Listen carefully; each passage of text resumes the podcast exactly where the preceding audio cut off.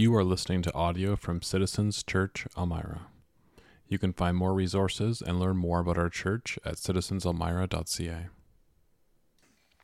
If you have a Bible um, in your hands or in, on a phone, would you please turn to Mark chapter 2? And we're going to continue in our series in this gospel. And we're going to start in verse 13 and read the passage together here before we get going. Mark chapter 2, verse 13 says this He went out again beside the sea, and all the crowd was coming to him, and he was teaching them. And as he passed by, he saw Levi, the son of Alphaeus, sitting at the tax booth. And he said to him, Follow me. And he rose and followed him.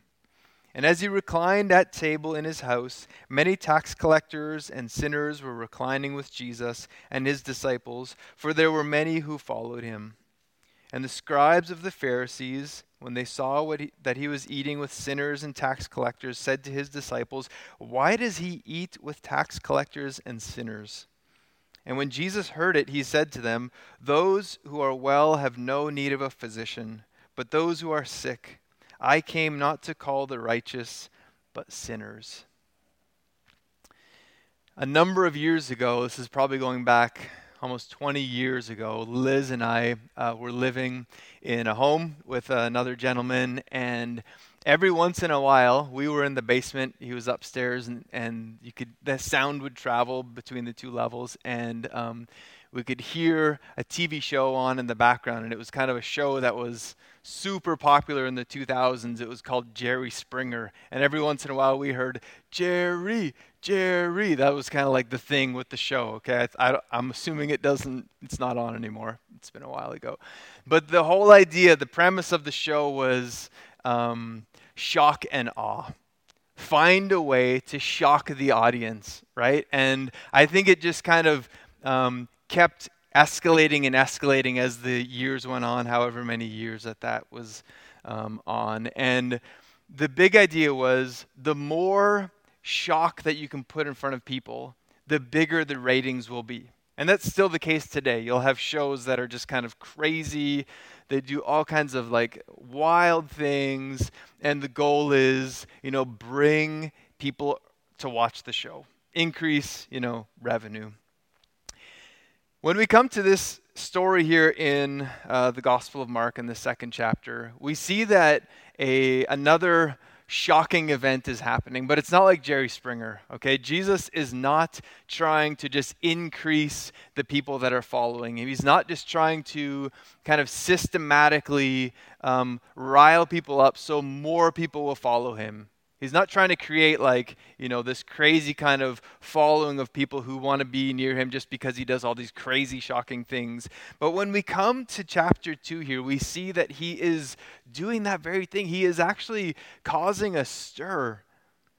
And he's causing people to question the things that he's doing. And this happens throughout his ministry.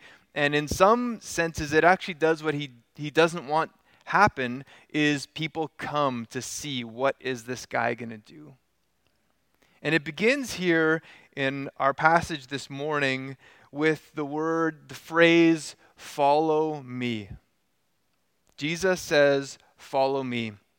Now, Benjamin Franklin is attributed to this quote. I don't know if he was the one who said this or not, but he said, Nothing is certain in life except death and taxes. You've probably heard that before, right? And the reason why that's kind of a, a, phrase that has hung on over the last hundred years or more is because people don't like either of those. And maybe they're almost in the same category. They don't like death and they don't like taxes. And in our story today, we're actually introduced to uh, taxation, okay? It actually comes.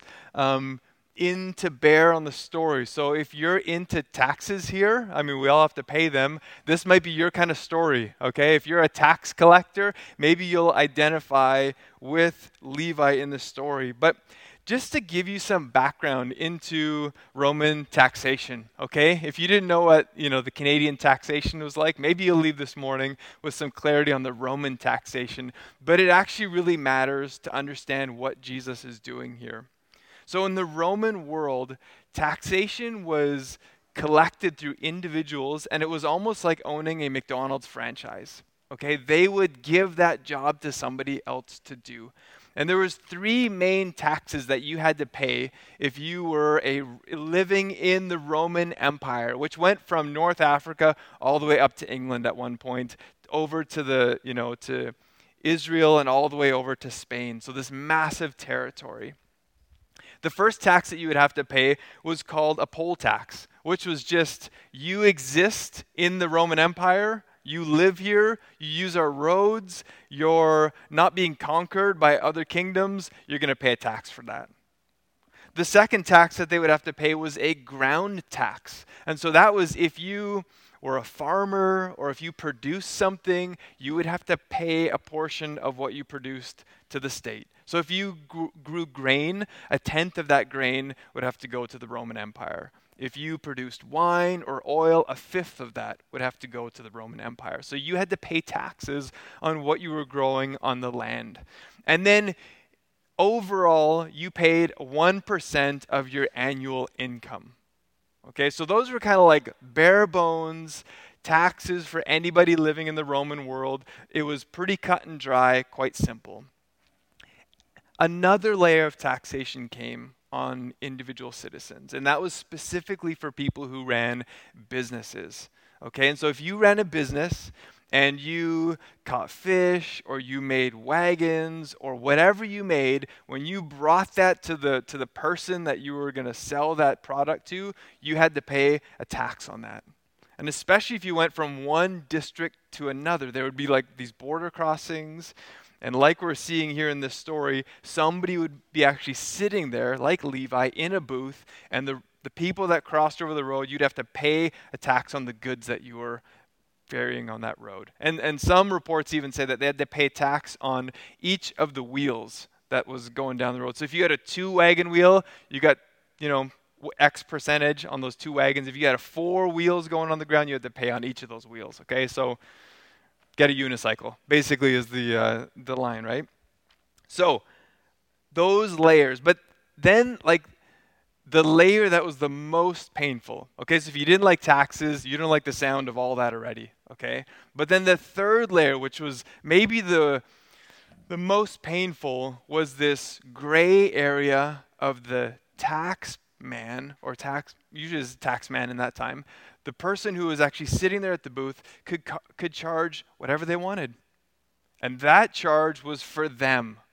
Okay, so they would charge all these taxes, and then they would kind of calculate in their mind how much can I get from this person. And in the process, often people would not have the funds to pay that, and so they would actually give loans to these people, and they would have their own hired help, almost like like thugs who would kind of go and collect that, so that it ended up being almost a form of extortion. They would have all these landowners who would be dependent on them and who would be owing them money. Now, that was the Roman world over the people that they had conquered. And so in Israel, you know, if, if, you've studied the New Testament, you know that they were they were waiting for the Roman world to be conquered and destroyed because they hated the fact that they were there and they were putting all these burdens of statehood on Israel. So the tax the taxation was one element of pain and kind of like rubbing it in that the Roman world has conquered us. But now, here also, another layer of pain to the story here is that it was Levi, a Jewish man who was actually doing the work for the Roman state, for the occupiers. Some people have compared it in different commentaries I was reading. It would be like Jewish collaborators working with Nazi Germany in World War II. That's how they would have viewed a Jew working with the Roman Empire to collect taxation. And so Jews who worked for the Romans were excommunicated from local synagogues. They were disqualified from being witnesses in Jewish court proceedings and they were essentially a disgrace to their community and would be often cut off completely from their own families. ostracized, choosing to have money instead of connection to community, choosing to do the work of the empire rather than standing on the side of their own people, Israel. And this is the person of Levi that we're introduced to. This is the perception and the, the thoughts that would have gone into the minds of people as they walked by this, this tax collector standing in the booth every day. He's a betrayer of our community. He's against us. All he wants is money. And what does Jesus do? Look again at verse 14. As he passed by, he saw Levi. Jesus actually looked out and saw Levi. He noticed him, probably when everybody else would have walked by. Probably when everybody else would have said, Don't even look at him. He's working for the empire, he's against us, his people. Jesus actually pauses and looks at him.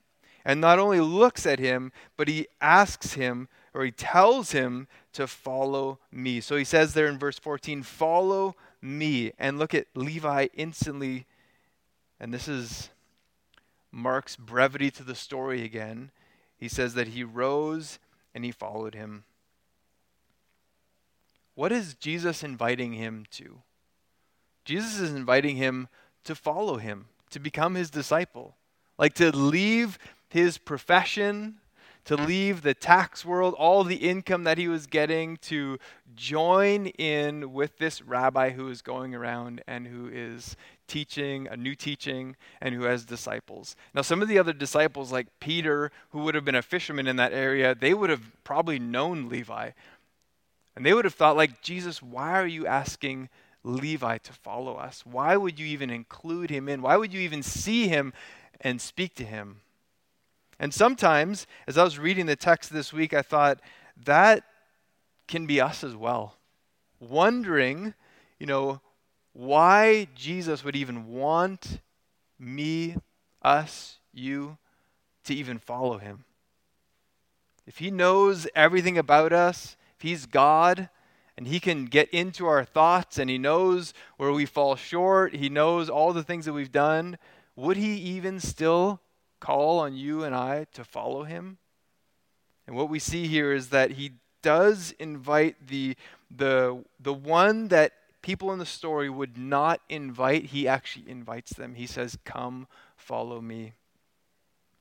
And so we are also called to follow him.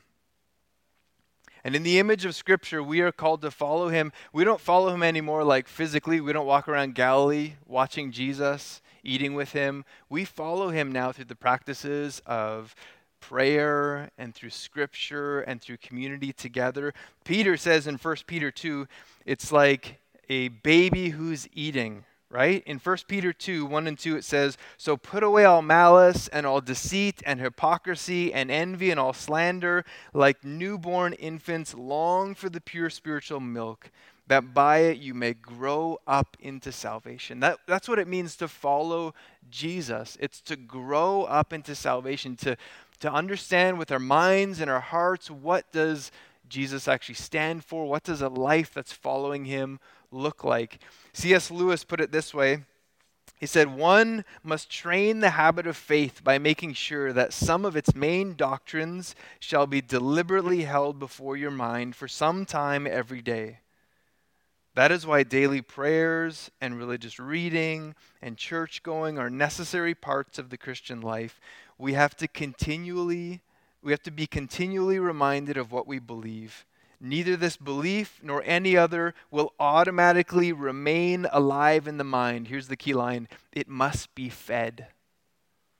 The things that we learn about Christ, they don't just kind of stay there, you know, like a uh, a proposition that I understand, like a math equation, and they're just there suddenly. They tend to drift in and out of our minds and in and out of our hearts. And Lewis here is saying there must be a regular following of Jesus. We have to regularly come back to him, and not just for uh, intellectual knowledge, but actually so that we can experience what is it like to actually walk with Jesus. Henri Nouwen puts it this way Getting answers to my questions is not the goal of my spiritual life.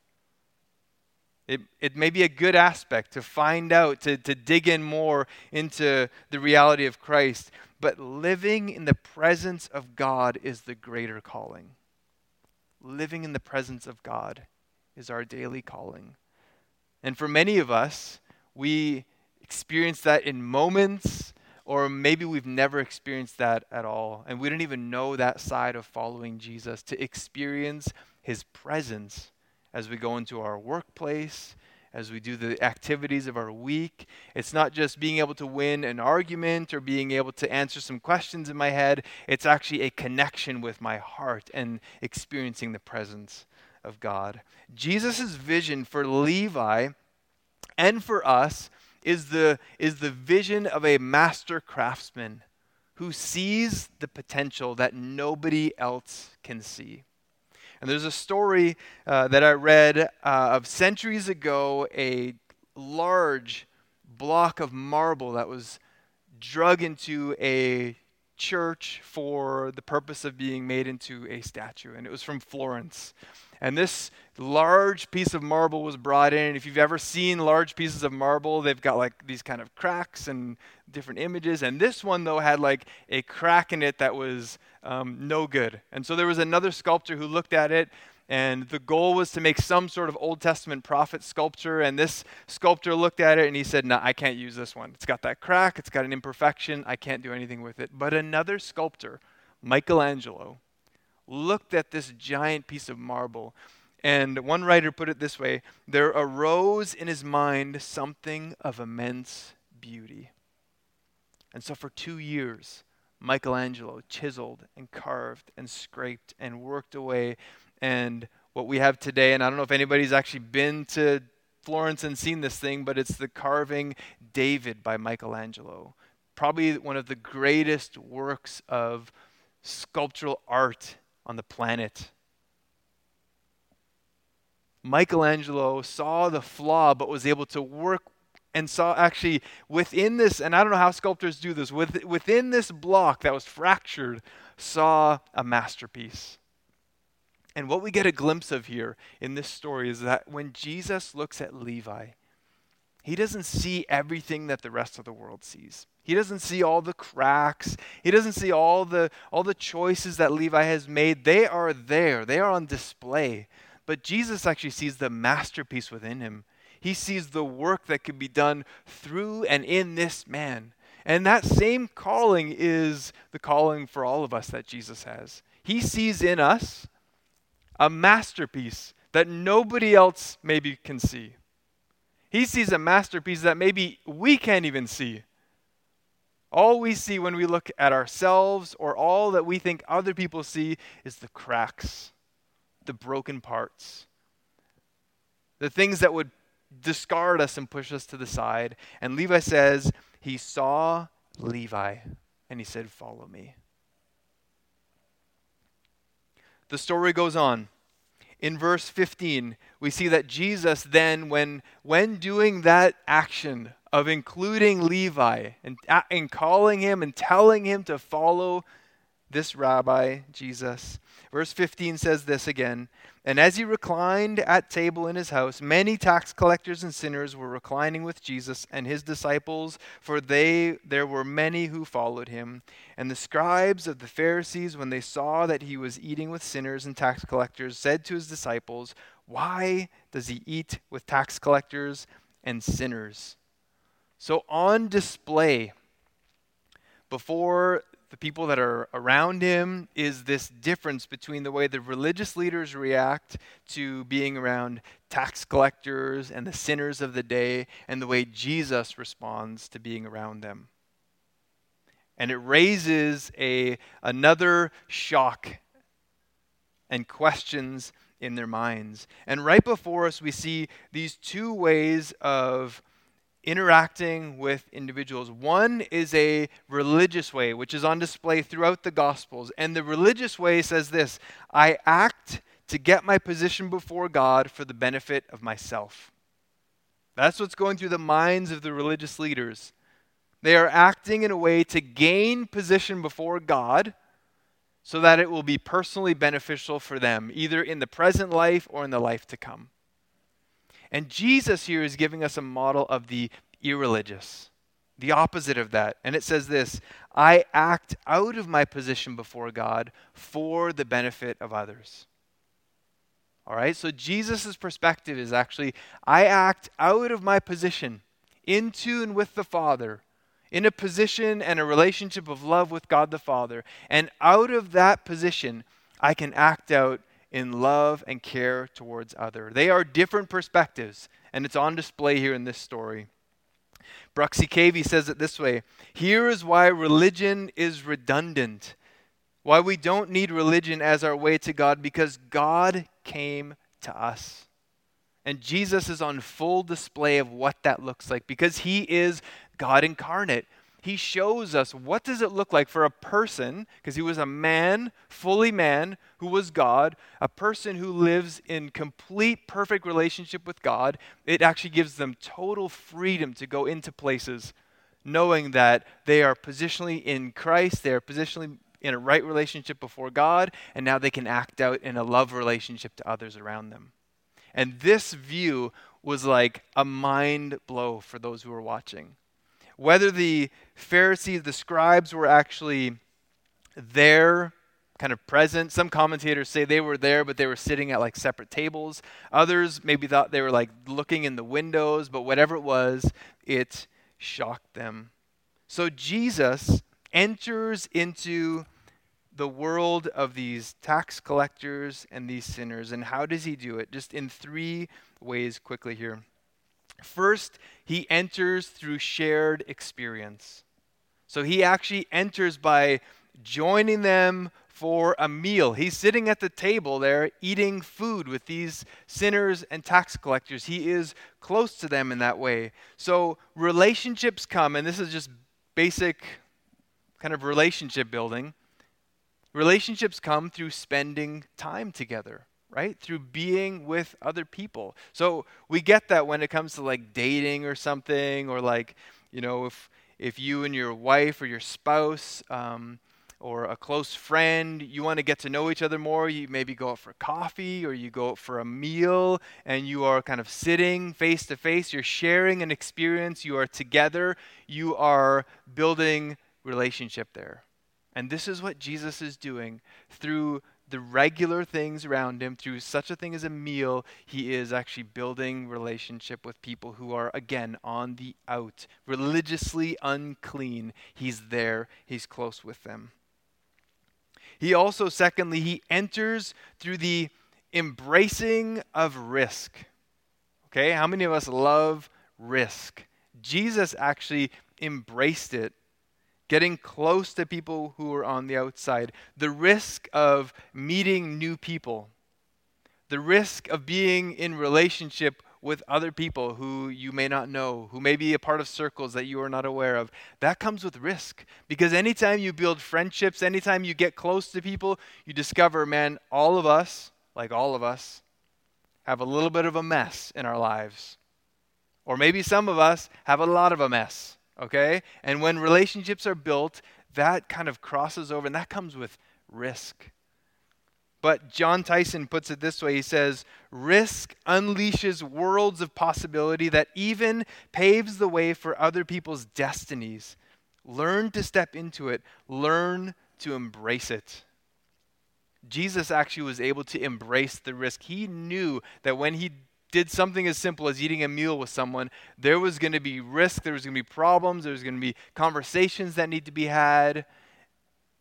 And we see here he embraced it, he took it in.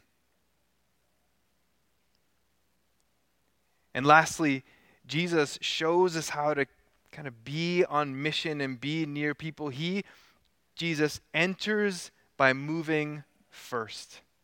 Jesus is actually the one who moves first to get close to people. He's not waiting, sitting back for sinners and tax collectors just to come to him. He's actually on the front line. He is going close. He is taking that step. Now, many of us kind of grew up with this mindset of um, evangelism or reaching out to our community that, that basically said, man, if we can like have a beautiful facility like this that's all clean, free of flies and everything, right? It's beautiful and great.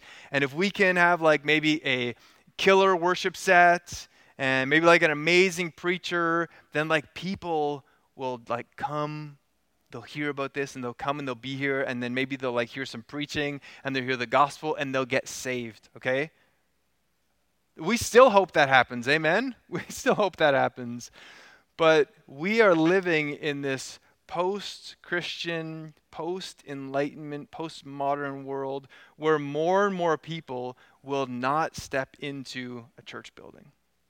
People will not just kind of like bravely walk in. Now that it still can happen. And I know of someone when I was on staff at Woodside who just randomly walked into the church and ended up staying and getting involved and you know all these things came with it. But the majority of people are not doing that. What their understanding of Christianity is is coming from other sources not from places like this. So for many of them it's caricatures right? It's like the simpsons. It's ned flanders or something. It's they are seeing stories and it's kind of a, it's a bit of a joke and that's their view of it or for others, it's coming through media like news outlets. And, you know, Christians are just anti this, anti government, anti love, anti anti everything, right? That is their view that they're seeing. Or, or the option is that we go first to them and we show them Jesus. And we show them weakness and service rather than them coming here. Maybe they'll come, but we will make the first move just like Christ. So we will join into neighborhood events as they happen around us. We will actually volunteer locally as opportunities come before us. We will enter into sports events or, or entering into clubs of some sort where people who are not believers are present and we are actually involved. We will invite neighbors and colleagues, if the, if the questions have been asked of COVID, right, into our home for a meal. Or maybe our neighbors are even um, more hospitable than we are, and so we find ourselves at their kitchen table. We have the gift of a meal together. We, like Jesus, will make that first step and step out to reach out to people seeing this missional life in action. And just as a reminder, because I know sometimes we can hear a sermon like this or we can think about these things and we can feel like we need to have like a filled up calendar then full of missional events because we are like Western productive people. So we've got to have something. We've got to like have some sort of story. We've got to be doing something. And let me just remind you like we have to be prepared for the long haul we have to be prepared for the opportunities that come before us. That things happen in our lives and in the lives of people that we are a part of that, that allow for lots of activity, or maybe some seasons that don't allow for much at all.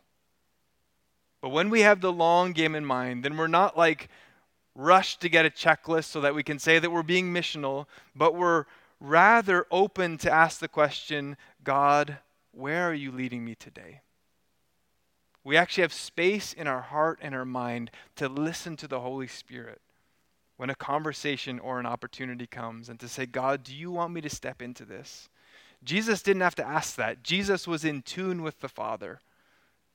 And yet we want to follow his example and live on mission and trust that God is working through all the circumstances of life. James 1 4, I love this that he puts here in chapter 1, verse 4. James says, and let steadfastness have its full effect. James is saying, be patient with the process. Be steadfast in your calling of listening to the Holy Spirit.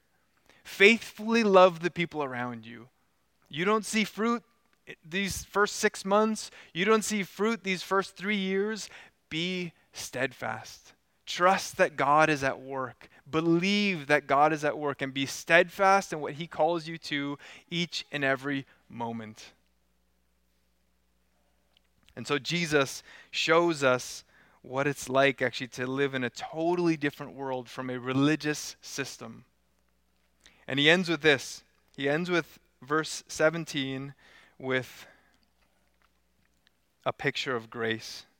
Verse 17 says this And when Jesus heard it, this is all the questions and all that's going on with the disciples, and when Jesus heard it, he said to them, Those who are well have no need of a physician, but those who are sick.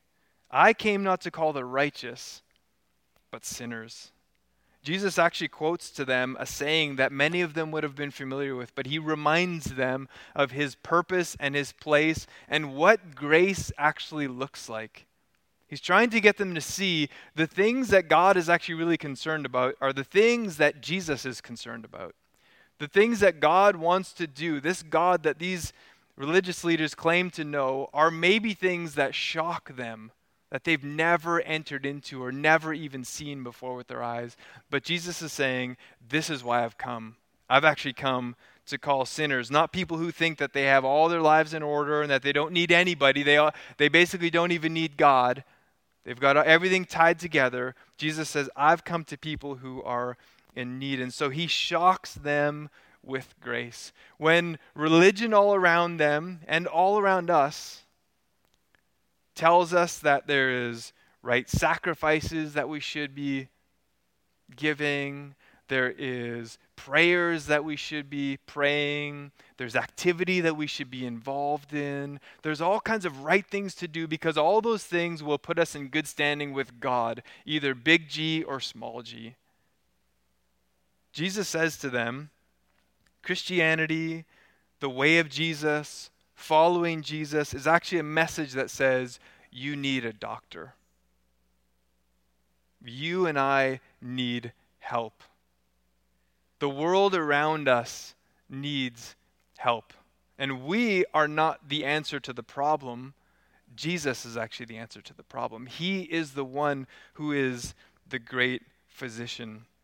The Apostle Paul in Romans, in, in probably the greatest explanation of the gospel, says this in chapter 5. He says, For while we were still weak, at the right time, Christ died for the ungodly. For one will scarcely die for a righteous person, though perhaps for a good person one would dare even die. But God shows his love for us in that while we were still sinners, Christ died for us. While we were still in our state of sickness and in our state of weakness, God didn't say, okay, you're sick, you're weak, now figure out a way to come to me. He actually said, You are weak and you are in need of a doctor and I'm going to come to you. 1 Peter 2:24 says, "He himself, Christ, bore our sins in his body on the tree that we might die to sin and live to righteousness. By his wounds you have been healed." Through the sacrifice of Christ, all of us can enter into this healing now that only God can accomplish for us. And so Jesus here shocks them again, many levels of shock, and says, Here's the grace, this undeserved kindness from God, that He has come actually to people who are weak and in need of a doctor. And Jesus says, I'm coming to you. I'm coming to you as the healer, and I'm going to sacrifice myself for your healing. Let's close with this. Um, in 2005, John Maloof was a um, young writer, and he had just moved into a new neighborhood in northwestern Chicago. And he just fell in love with the neighborhood, loved the history, and since he was a writer, he wanted to write a book about the history of this neighborhood. And so he started doing all this research and writing this book. And the publisher came to him and said, Listen, if you want to get this book published, you need some pictures. Like, you need photos of this neighborhood, you know, over the last 50, 60, 100 years. So go and find like 200 pictures of the neighborhood, which we'll put in this book of this neighborhood. So John went out and started looking for pictures, and he went to like yard sales and garage sales, and he went to estate sales, and he went to this one estate sale of an old nanny who had just all kinds of junk, like a collector, right, of all kinds of things. And there was this huge lot sale of the estate, and he just ended up buying like two trunks that were full of old prints, photographic prints, undeveloped film. He took these and looked through them and started seeing some like amazing photography. And he's like, what is this? Is this like a professional photography or like a photographer or how did this happen? And he discovered that, you know, this woman who was this nanny that cared for kids her whole life, throughout these stints of caring for children would be taking pictures. And she would take these kids while she's babysitting them during the day, and they would take the train into downtown Chicago, or for a while she was in New York City, and she would take them into these places and she would do street photography. And so then John Maloof went and he's like, okay, I need to get the rest of these. And so he went back to all the people that bought little bits of that estate sale, and he bought every last box that he could find of photographs. And what he ended up finding was this collection of 100 to 150,000 photographs, and thousands of rolls of videotape, and hundreds of clippings of newspapers. And he ended up discovering, and I put a few pictures up on here, some like amazing photography by this woman named Vivian Maier, who the world never knew existed. And who never once showed anybody any of her work that she had done. She just took them behind the scenes. And now this work is going around the world in exhibitions into all the you know, great art galleries and you can, if, if you're into photography, you've probably heard of this story or heard of her name. If you're not, you can look her up. She's got some amazing street photography. And what's amazing is that Vivian Maier, who often captured herself in self portraits, you can see her here on the right, was a nanny caring for kids, not sharing any photographs with anybody. And it reminded me of the possibility of missing out on the joy of what God is actually doing. There's a possibility that you could live your whole life, and whether it was out of fear of showing her photographs, or maybe she just didn't care to share them with anybody, or maybe she just didn't know what to do with them, but these photographs, had it not been for a few people, would have probably ended in the dump and we never would have seen them. And the possibility of actually missing out on seeing people enter into the joy of beauty and of mastery of a photograph was completely missed by Vivian Maier. And can I tell you today, for any one of us, we could miss out on what God wants to do in and through us for the very same reasons indifference, fear, lack of interest. I mean, go down the list, whatever it is, you and I could miss out on the very thing that God wants to do. To show our neighbors and the people in our workplaces and the people that we interact with the life of Christ through an individually weak person. That's what God wants to show. So that us and the people around us will come to follow Christ. So that we too will experience what it's like to be invited to sit at the table. To sit at the table with other sinners and tax collectors and engineers and nurses and pastors as weak individuals, but knowing this that seated at the table is also a Savior who wants to be there with us. Let's pray. Lord God, we thank you for this passage. Thank you for saving Levi. And thank you for the example of what it looks like to be sinners saved by grace, following our Savior Jesus. It's in your name we pray. Amen.